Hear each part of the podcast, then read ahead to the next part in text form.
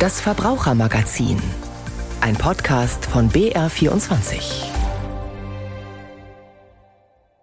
Also das große Problem ist tatsächlich, dass Honig unter den Top Ten der gepanschten Lebensmittel in der EU sind, weil es halt einfach ganz einfach ist. In Form von billigen Sirup kann man Honig wunderbar strecken, ohne dass wir als VerbraucherInnen das wirklich geschmacklich irgendwie bemerken. Das sagt Daniela Grehl von der Verbraucherzentrale Bayern und sie gibt uns später auch noch Tipps, wie man guten Honig erkennen kann und warum man gebrauchte Honiggläser unbedingt ausspülen sollte, bevor man sie in den Altglascontainer gibt. Und für alle, die ihren Pfingsturlaub noch ganz spontan buchen wollen oder sich gar schon auf die Sommerferien freuen, haben wir noch ein paar Informationen zu seltsamen Hotelwebseiten und Zusatzgebühren bei der Flugbuchung. Ich bin Anja Keber und bekennende Honigbrotesserin, zumindest am Wochenende, denn Honig ist eine Süßigkeit, das hat mir Daniela Grehl, Ernährungsexpertin bei der Verbraucherzentrale Bayern, erklärt. Frau Grehl, Honig. So ein Honigbrot ist schon was Leckeres. Honig im Kuchen, Honig in der Quarkspeise. Ist Honig denn auch gesund? Gesünder vielleicht als Zucker? Also ich muss schon sehen, Honig ist ein Süßungsmittel. Es besteht aus 80 Prozent Zucker und 20 Prozent Wasser. Es sind minimal Enzyme und Mineralstoffe nachweisbar, aber das ist nicht die Menge, dass man sagen kann, Honig ist wirklich ein gesundes Produkt. Es bleibt ein Genussmittel und ähm, dafür ist es aber auf jeden Fall dann ganz lecker. Was ist denn eigentlich der Unterschied zwischen einem Bio-Honig und einem konventionellen Honig. Man kann den Bienen ja nie vorschreiben, fliegt dahin, das ist eine Blüte, die ist garantiert nicht mit Pestiziden bearbeitet worden. Wo liegt denn da der Unterschied? Also es gibt tatsächlich Unterschiede zwischen Bio und konventionellen Honig. Zunächst ist einfach zu sehen, man weiß ja ungefähr, wie weit eine Biene fliegt. Das heißt, im Umkreis von Bio-Honigstöcken sollte auch wirklich nur Bio angebaut werden, damit sie einfach gar nicht mit fremden Pestiziden in Kontakt treten. Und dann ist es natürlich schon auch so, dass die Imker einige Auflagen haben, dass sie zum Beispiel nur Holz für ihre Waben verwenden dürfen oder auch bestimmte Medikamente Medikamente verboten sind. Und jetzt gibt es auch richtige Honigfans. Also die einen sagen, ich liebe Kastanienhonig, die anderen sagen, oh, Rapshonig ist genau meins. Wie kann man denn wirklich auch klarstellen, dass im Rapshonig auch nur Rapsblüten quasi drin sind? Ja, das ist ganz interessant. Also anhand der Bienen ist es so, dass die so ein bisschen Sorten rein sammeln. Das heißt, wenn sie einmal sich auf eine Pflanze gestürzt haben, dann bleiben sie auch gerne dabei. Das heißt, wenn ich weiß als Imker, im Umkreis ist jetzt gerade die Rapsblüte, kann ich davon ausgehen, dass die Bienen dann auch wirklich zum größten Teil Rapspollen und Blüten mitbringen. Es ist aber auch gesetzlich geregelt, dass wenn ich einen sortenreinen Honig verkaufe, dass mindestens 60 Prozent auch wirklich aus dieser Blüte sein muss. Haben Sie da so einen Favoriten? Ich bin so ein Waldhonig-Fan, muss ich sagen. Dieses Würzige, aber der wird ja noch mal ganz anders hergestellt. Weil Und wie? Das, ja, das ist eigentlich ist das, irgendjemand hat mal gesagt, das ist das Pipi von den Plattläusen, einmal durch den Magen gedreht von den Honigbienen. Äh, also da läuft doch sehr viel über Verdauungstrakte. Also es ist tatsächlich so, dass die Plattläuse etwas absondern, was dann wiederum die Bienen aufsammeln und die diese Würzigkeit, muss ich sagen, liebe ich absolut. Er ist auch meistens ein bisschen teurer, weil er halt einfach auch aufwendiger ist beim Sammeln. Jetzt steht Honig oft im Verruf, dass er gepanscht wird, dass Zuckersirup zugesetzt wird. Wie kann ich denn das umgehen? Also woher weiß ich denn, was ist denn ein guter Honig? Also das große Problem ist tatsächlich, dass Honig unter den Top Ten der gepanschten Lebensmittel in der EU sind, weil es halt einfach ganz einfach ist. In Form von äh, billigen Sirup kann man Honig wunderbar strecken, ohne dass wir als VerbraucherInnen das wirklich geschmacklich irgendwie bemerken. Die Lebensmittelüberwachung weiß das und hat da auch immer wieder einen Fokus drauf. Wenn ich möglichst sicher sein möchte, würde ich auf jeden Fall den deutschen Imkerhonig empfehlen, weil die einfach nochmal höhere Qualitätsmerkmale voraussetzen und durch die ähm, Herkunftskennzeichnung einfach noch eine höhere Sicherheit habe, wie wenn ich jetzt Honig kaufe aus EU und Nicht-EU-Ländern. Jetzt gibt es einen ganz besonderen Honig, dem wird unglaubliche Heilkraft nachgesagt. Der Manuka-Honig aus Neuseeland, glaube ich. Was kann der denn und was kann der nicht?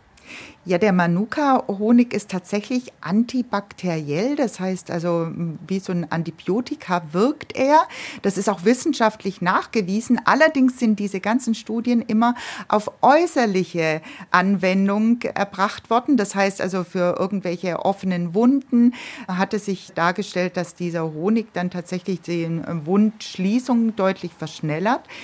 Wenn jemand das gerne nutzen möchte, dann möchte ich auf jeden Fall noch mal darauf hinweisen, dass es wichtig ist, dass man es dann auch in der Apotheke kauft, weil Speisehonig, egal ob es jetzt der Manuka-Honig ist oder einer aus unserer Umgebung, macht auf keinen Fall Sinn, auf eine offene Wunde zu geben, weil einfach Keime drin sein können, die die ganze Sache einfach eher verschlechtern. Und wenn dann der Honig ausgegessen ist, das Honigglas ausgeschleckt, ausgekratzt, dann heißt es bei Ihnen, man sollte das Glas heiß ausspülen, ganz sauber machen. Warum eigentlich? Hört sich jetzt wahnsinnig aufwendig an, aber es wäre wirklich ein ganz, ganz wichtiger Faktor, denn wir haben ja relativ viel Honig aus äh, Nicht-EU-Ländern und da gibt es einen Keim, der sehr schädlich für die Bienenstöcke ist. Und wenn wir jetzt die Honiggläser in das Altglas geben, suchen die Bienen natürlich nicht nur Blüten auf, sondern auch alles, was süß ist und gelangen dann in diese Altglascontainer und schlecken gerne dann den Rest Honig auf und bringen dadurch die Keime dann einfach in die heimischen Bienenstöcke, das dazu führen kann, dass ganze Bienenstöcke wirklich ja ausgerottet werden. Also am besten in die Spülmaschine und ohnehin am besten wäre es doch Mehrweggläser? Mehrweggläser hat ja vor allem auch der Deutsche Imkerbund, also das empfiehlt sich auf jeden Fall, weil wir ja durch den deutschen Honig auch unsere eigene Landwirtschaft unterstützen, dass halt hier auch wirklich die Befruchtung stattfindet. Und zum Schluss noch Ihre Lieblingsspeise mit Honig. Was ist das? Honigbrot, Honigkuchen, Salatdressing mit Honig? Also ich liebe den äh, griechischen Joghurt mit Walnüssen und Honig. Das ist so ein Nachtisch, den dann kann ich nicht widerstehen. Ach, das ist ein tolles Dessert. Vielen Dank, Frau Grell. Danke auch. Griechischer Joghurt mit Honig und Nüssen, alleine das ist schon ein Urlaubsgefühl. Und damit gelingt mir eine wunderbare Überleitung zum Reisen, Ausspannen und Erholen. Doch vor der Erholung im Urlaub steht die Planung und die kann ganz schön nervenaufreibend sein. Unterkunft suchen und buchen, sage ich nur.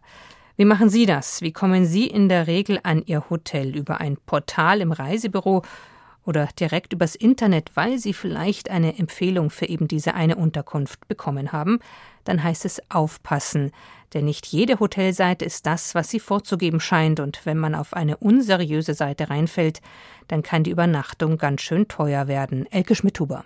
Einfach bei einer Suchmaschine das angestrebte Hotel eingeben und dann doppelklicken. Man glaubt sich auf der richtigen hoteleigenen Website und bucht. Doch aufgepasst. Werbeanzeigen, die auf den ersten Blick aussehen wie der direkte Link zur Website des gesuchten Hotels kursieren im Internet. Dahinter verbergen sich Reiseagenturen, die zusätzliche Gebühren verlangen, warnt Katja Voital von der Europäischen Verbraucherzentrale. Und wir haben Meldungen von Verbrauchern, die dann über diese irreführenden Werbeanzeigen auf Seiten weitergeleitet werden, auf denen sie zwar eine Hotelübernachtung dann tatsächlich auch buchen können. Sie sind aber dann recht schockiert, wenn sie sehen, wenn die Kreditkartenabrechnung ins Haus flattert. Denn statt des günstigen, zuerst angezeigten Preises kommen hier über diese Plattformen nochmal ganz happige Servicegebühren dazu, die bei der Buchung zu keinem Zeitpunkt angezeigt wurden. Legal ist das nach europäischem Recht nicht. Doch sitzen die Betrüger meist außerhalb der EU, so die Verbraucherschützerin. Der Trick der Werbeanzeigen, sie bieten die Hotelzimmer zu Preisen an, die weit unter dem anderer gängiger Plattformen sind. Wir hatten zum Beispiel einen Verbraucher, der ein Hotel in Amsterdam buchen wollte, auch den Namen des Hotels bereits kannte und gezielt dorthin wollte und statt der versprochenen 250 Euro für die Übernachtung ist er am Ende tatsächlich bei unglaublichen 750 Euro gelandet. Auf die ursprünglich attraktiven Preise wird eine happige Servicegebühr aufgeschlagen, die zwischen 50 und 100 Prozent des Zimmerpreises entspricht. Die Urlauber erfahren erst nach Eingabe der Kreditkartendaten und Erhalt der Rechnung von der bereits bezahlten Gebühr. Wenn der Vertrag abgeschlossen und die Zahlung getätigt ist, ist es schwierig, dagegen vorzugehen und das Geld zurückzuerhalten, vor allem wenn Firmen außerhalb der EU ihren Sitz haben, so Katja Voital von der Europäischen Verbraucherzentrale. Auf Folgendes sollten Verbraucher bei Hotelbuchungen achten. Ich muss zu jedem Zeitpunkt der Buchung über die vollständigen Kosten informiert werden, spätestens aber in dem Zeitpunkt, wo ich auf kostenpflichtig buchen oder jetzt bezahlen etc. klicke. Das muss auf jeden Fall alles komplett angegeben werden und an diese Regeln halten sich diese Online-Agenturen nicht. Ein Tipp von Voital, mit Kreditkarte zu bezahlen, denn dann besteht bei späterer Prüfung der Abbuchung die Möglichkeit, zur Bank zu gehen und hier eine Sperre in die Wege zu leiten. Auch bei Zahlungsdienstleistern warnt sie zur Vorsicht, denn vorher sollte man klären, ob für Hotelbuchungen überhaupt Käuferschutz besteht. Auf keinen Fall sollte man die gesamte Summe in Vorleistung bezahlen. Nicht buchen sollte man aus meiner Sicht auf Seiten, die man nicht kennt. Also vertraute, bekannte Anbieter sind immer zu bevorzugen. Und wenn ich die Wahl habe zwischen einer individuellen Hotelbuchung und einer Pauschalreise, dann ist auf jeden Fall auch die Pauschalreise zu bevorzugen, denn hier genieße ich durch EU-Recht einen wesentlich höheren Schutz. Das Problem, Werbeanzeigen stehen bei Suchanfragen meist als erstes. Die Werbung ist mit den Begriffen gesponsert oder Ad gekennzeichnet. Darum ist es sinnvoll, einen sogenannten Adblocker zu nutzen, um einen Großteil der Werbung auszuschalten und den Browserverlauf zu löschen, denn so kann der Suchverlauf von Werbetreibenden nicht nachvollzogen werden und man erhält weniger Werbeanzeigen. Um wirklich sicher zu sein, ob der angegebene Hotelpreis tatsächlich seine Richtigkeit hat, rät Claudia Till von Stiftung Warentest, ja, auf der sicheren Seite ist man, wenn man einfach einen Anbieter wählt, zum Beispiel ein Buchungsportal, also Expedia, Booking kennt viele, Hotels.com, Hotel.de, die hatten wir alle schon mal im Test, auch noch andere. Über die kann man wirklich buchen. Man kann natürlich auch direkt beim Hotelier anrufen. Teilweise haben wir festgestellt, dass es dann dort sogar günstigere Preise gibt als über ein Buchungsportal. Dann sollte man aber beim Hotel einmal nachfragen, wie denn da zum Beispiel die Stornobedingungen sind, ob es irgendwelche Zusatzkosten gibt oder wie die Zimmerkategorie aussieht. Wichtig ist zudem, Doppelbuchungen zu vermeiden. Wenn der Buchungsvorgang abbricht, sollte man auf keinen Fall gleich noch einmal eine Buchung starten. Denn einmal gebucht ist der Vertrag gültig. Grundsätzlich muss man dann erst einmal für beide Buchungen haften. Gut, okay, alle Vorsichtsmaßnahmen wurden beachtet, das Hotel ist gebucht, jetzt muss man nur noch dorthin kommen. Welche Anreise soll es denn sein? Klimafreundlich mit der Bahn zum Beispiel. Oder auch einmal mit dem Fahrrad oder gar zu Fuß, okay? Das setzt dann natürlich voraus, dass das Ziel nicht allzu weit weg ist. Wenn es nämlich weiter weg sein soll, dann bleibt oft nur noch der Flug. Und auch da kann es Tücken bei der Buchung geben, weiß Ralf Schmidberger. Bevor es mit dem Flieger in die Luft geht, gehen die allermeisten lange davor erstmal ins Internet. Es gibt zahlreiche Preisvergleichsportale oder Flugbuchungsplattformen, die versprechen, das günstigste Angebot zu haben. Und auf den ersten Blick scheinen diese Firmen auch wirklich den billigsten Flug anzuzeigen, teilweise günstiger als die Airline selbst. Bei näherer Betrachtung zeigt sich dann aber, dass das sehr nackte Tickets sind. Lassen Sie, Sie es mich so ausdrücken. Das heißt, ähm, es sind wirklich reine Flugtickets, die keinerlei Nebenleistungen beinhalten, wie beispielsweise Aufgabegepäck oder aber auch eine Sitzplatzreservierung. Das sind eben Dienstleistungen, die dann nochmal recht teuer hinzugebucht werden müssen weiß Carolina Voital, Juristin beim EVZ, dem Europäischen Verbraucherzentrum.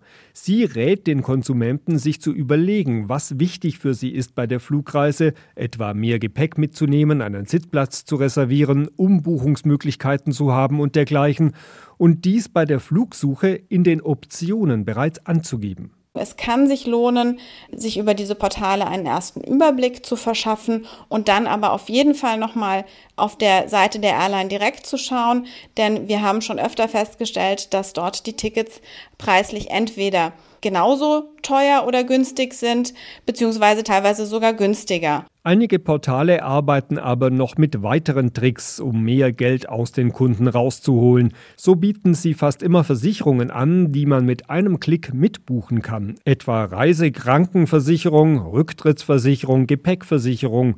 Doch einfach mal schnell mitbuchen ist nicht immer die beste Idee, meint die Verbraucherschützerin. Viele Verbraucher buchen diese Produkte, ohne eigentlich ganz genau zu wissen, in welchen Fällen sie in den Genuss eines Versicherungsschutzes kommen würden. Und man sollte auch wissen, man kann sich auf dem freien Markt umschauen und es ist durchaus denkbar, dass man auf dem freien Markt hier viel bessere Produkte bekommt. Wichtig ist auch zu wissen, auf einigen Portalen werden mir Absicherungen angeboten, von denen ich erstmal ausgehe, dass sie nur für diese eine Reise gelten. Faktisch äh, habe ich aber unbemerkt einen Jahresvertrag abgeschlossen oder aber ein Produkt, das sich auch automatisch verlängert. Also hier würde ich jedem empfehlen, bei der Buchung dann auch wirklich in die Bedingungen zu schauen, um was für ein Produkt es sich hier tatsächlich handelt. Besser sei es meist, Versicherungen extra abzuschließen, meint Voital. Dabei sollte sich der Kunde auch nicht irritieren lassen, wenn beim Buchungsvorgang rote Warnfenster aufploppen, die einem suggerieren, dass man einen Fehler mache, nicht sofort eine Versicherung abzuschließen. In der Regel könne man bis 30 Tage vor Reise und teilweise noch kurzfristiger eine geeignete Reiseversicherung suchen. Problematisch sieht die Juristin außerdem die oftmals angebotenen Servicepakete der Internetportale, diese versprechen etwa, dass man mit so einem Extra-Paket kostenlos umbuchen oder jederzeit sonstige Veränderungen beim Flug vornehmen kann. Was viele nicht wissen, es ist oft keine einmalige Servicegebühr bei diesen Portalen, sondern man schließt tatsächlich ein Abo ab. Hinzu kommt, dass ich aus meiner Erfahrung sagen kann, man sollte sich auf jeden Fall vorher informieren, welche Erfahrungen andere Nutzer dieser Plattform mit diesem Abonnement oder dieser Service-Mitgliedschaft, VIP-Mitgliedschaft heißt es ja auch ganz gerne, gemacht haben. Denn wir sehen in vielen Bewertungen, dass dieser vermeintlich bevorzugte Kundenservice oder die Optionen, die mir dadurch zur Verfügung stehen sollen, am Ende gar nicht gewährleistet werden. Am Schluss einer Buchung über ein Vermittlungsportal kommt dann noch häufig der Trick mit der Bezahlung. Seit 2018 gibt es zwar eine EU-Vorgabe, wonach Internetfirmen für übliche Bezahlwege nicht extra was verlangen dürfen, doch die Portale versuchen, diese Bestimmung zu übergehen, erzählt Carolina Voital vom Europäischen Verbraucherzentrum. Beispielsweise ist die firmeneigene oder plattformeigene Kreditkarte voreingestellt. Die wenigsten Verbraucher besitzen natürlich faktisch diese Karte, so dass wenn der Verbraucher am Ende ein eigenes Zahlungsmittel wählt, sich dieser Preis automatisch dann plötzlich auch erhöht. Das ist natürlich sehr gemein, weil das oft auch ganz am Ende des Buchungsprozesses erfolgt, so dass man oft äh, diese Details dann ein bisschen aus dem Blick verliert. Natürlich gibt es auch Flugbuchungsportale, die seriös arbeiten und solche Tricks nicht anwenden. Allerdings, wenn es mit einem Flug dann Probleme geben sollte, wie vielfach in der Corona-Pandemie, könnte es für die Kunden sehr unangenehm werden, wenn sie über eine Vermittlungsfirma gebucht haben. Denn hier schließt der Passagier zwei Verträge ab. Zum einen eben über die Vermittlung mit dem Portal, zum anderen mit der Fluggesellschaft für die Beförderung. Wir haben es in der Vergangenheit gesehen, dass bei direkter Buchung ich eben direkt einen Ansprechpartner habe, nämlich die Airline, während äh, es oft sehr schwierig ist, bei den Portalen überhaupt jemanden zu erreichen. Viele Portale waren gerade in Corona mit der Vielzahl der Anfragen hoffnungslos überfordert und man muss sagen, dass hier teilweise viele Verbraucher im Regen stehen gelassen wurden. Wir haben aber auch gerade gerade in der Corona-Zeit gesehen, dass unsere Verbraucher sehr gerne zwischen diesen beiden, der Plattform und der Airline, hin und her verwiesen wurden in einer Art Ping-Pong-Spiel. Übrigens, hin und wieder berichten Kunden, dass sich während einer Flugbuchung auf einmal der Preis erhöht. Das allerdings muss nicht unbedingt etwas mit einem fiesen Trick zu tun haben, meint die Verbraucherschützerin. Flugpreise sind tatsächlich Preise, die starken Schwankungen unterliegen. Und das kann schon auch mal sein, dass ich, wenn ich äh, vielleicht auch diese Buchung äh, etwas länger offen habe, dass sich dieser Preis in der Zwischenzeit verändert hat, weil vielleicht das Angebot etwas geringer geworden ist. Es sei letztlich wie an der Börse, wo sich die Preise auch ständig ändern. Viele Urlauber und Urlauberinnen kennen das. Da fährt man, egal in welchen Schulferien, gleich nach Unterrichtsschluss los und kaum eine halbe Stunde später landet man im Stau. Reisefrust pur, da hätte man gut Lust, das Auto das nächste Mal stehen zu lassen. Zumal diese Art der Mobilität immer teurer wird. Der ADAC schlägt nämlich Alarm. Die Preise von Neuwagen sind je nach Fahrzeugklasse um bis zu 55 Prozent gestiegen. Ein Ende der Preisspirale sei nicht in Sicht. Jürgen Seitz. Laut ADAC-Datenbank sind die Durchschnittspreise aller in Deutschland angebotenen Modelle und Modellvarianten von gut 46.000 Euro im Jahr 2017 auf knapp 60.000 Euro im Mai 2023 gestiegen.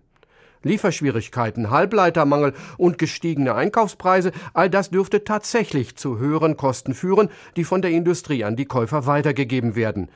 Doch lassen sich solche hohe Preissteigerungen rechtfertigen, wenn gleichzeitig der Autohersteller Gewinne in Rekordhöhe vermeldet, fragt der ADAC und nennt zwei Gründe.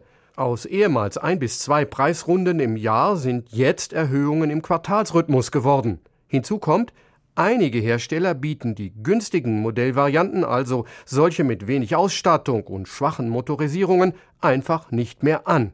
Stattdessen konzentriert sich die Industrie auf Modelle, deren Gewinnmargen höher sind. Kunden, die mit weniger Auto zufrieden wären, finden so keine Angebote mehr, kritisiert der ADAC den Teuertrend. Vom gepanschten und vom reinen Honig bis hin zur perfekten Urlaubsplanung. Das war das Verbrauchermagazin mit Anja Keber.